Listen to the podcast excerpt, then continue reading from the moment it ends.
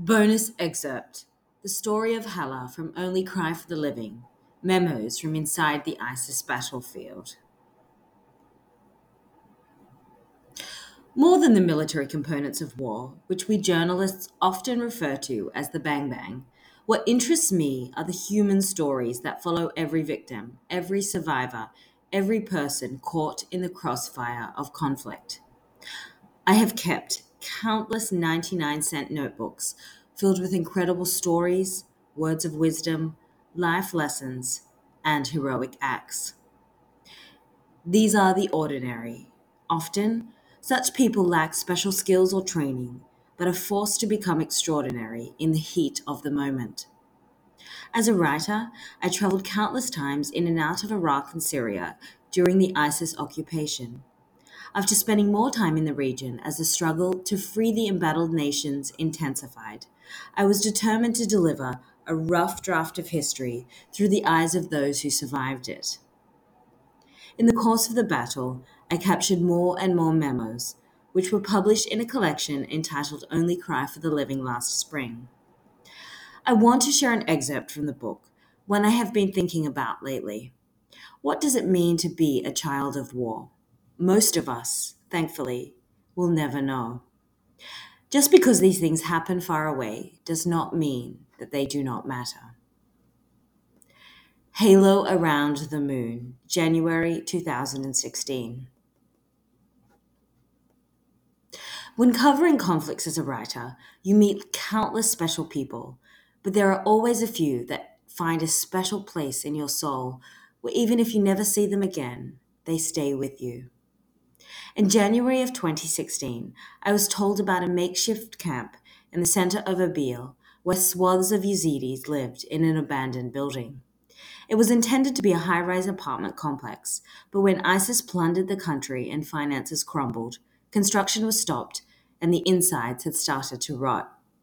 Scores of severed and hurting Yazidi families had tried to string together new lives for themselves in those gray, gutted foundations.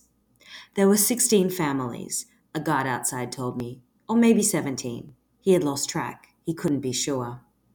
My Iraqi friend, Steven Nabil, an Assyrian Christian who had amassed hundreds and thousands of Iraqi fans who followed his Facebook page for updates about the plight that was happening in their country, instructed our cab driver to stop at a nearby store. We bought bags of groceries before venturing inside the old building, buying 17 chickens just in case, as we didn't want anyone to miss out. A roasted chicken for every family. According to the International Organization for Migration, IOM, around 80% of Iraq's displaced persons lived outside the camp system in private settings such as abandoned buildings, schools, and pummeled houses, making them more vulnerable to exploitation, violence, disease, and starvation.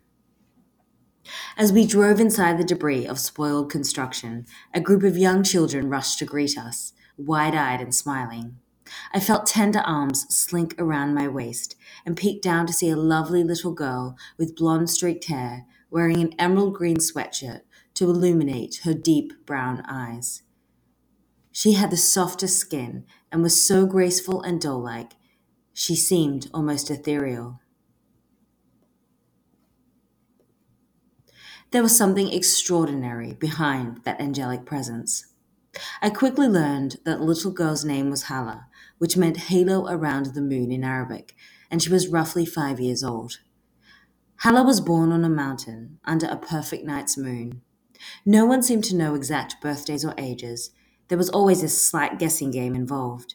Hala's mother wore dark clothes and sat inside the family's small, hobbled together room, lighting candles for warmth and perhaps as a symbol of mourning for her eldest daughter.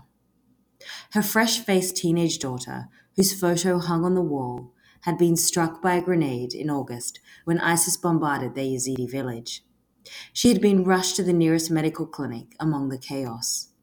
An hour later, however, the wicked fighters invaded the clinic and snatched away all the doctors. So, there, on that sultry summer day, the teenager could only cry out in confused pain until she could not cry any more. Yet time does not stop for the dead. What is war? War does not rest until the dead are dead and the living are like the dead.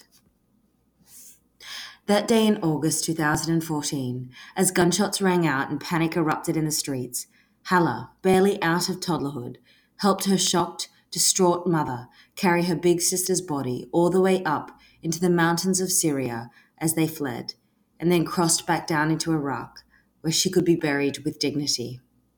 There was no way they would have left her inside the ruined village. Just under 18 months had passed since that terrible day, but the grief was still raw. Hala bravely squeezed her mother's hand as she wept, and with her spare hand, laced her fingers into mine. We played outside in the muddy plots with the other children until the winter freeze settled for nightfall. Next door, the five star Divan Hotel loomed in all its golden glory and warmth, laden with expensive rooms and expensive guests. But there was no bitterness among the displaced in having to wake up to that sight every day. Exile pained them, but they were grateful to be alive. Yazidis were always grateful, if not confused, to be alive. We said our goodbyes and climbed back into the taxi. The driver, a middle aged man from Mosul, had happily helped us load and unload the groceries. He had then waited, happily watching us play with the children and seeing for himself how loving and sweet the families were as they laughed and cried. He had even conversed with the other Yazidi men over a cigarette. You shouldn't give them these things, the driver suddenly cautioned, his voice deepening as we sped away. They are the devil worshippers. The persecution, the centuries of persecution, was far more submerged than a group of thugs named ISIS. About six months later, in the summer of 2016, I returned to that little square of abandoned buildings in search of Hala. We delivered some soccer balls and shoes, coloring books and crayons, cooking supplies, and clothes. Family numbers had only grown as the displacement deepened and the war went on. Many had come to accept that they may never go home and that their children would never have a normal childhood. All they could do was rebuild their lives, even if it was in a place that would never really be home. Upon finding Hala, I knew I was no longer looking into the eyes of that same little being. The twinkle I had fallen in love with the first time was no longer there. Hala had become tinier since the last time I had seen her, the vivacious energy she once held replaced by a heavy shadow. When I reached for her hand, it fell limply into mine. Smoky bags lined her eyes. She did not say a word, but glanced at her new coloring book without a flicker of emotion. The joy I had hoped for did not come. Hala's life had fallen apart, and while those who saw her every day may not have noticed, to an outsider, it was undeniable. What is war? All the children looked much younger than they were because they were so small. Yet at the same time, they seemed so old.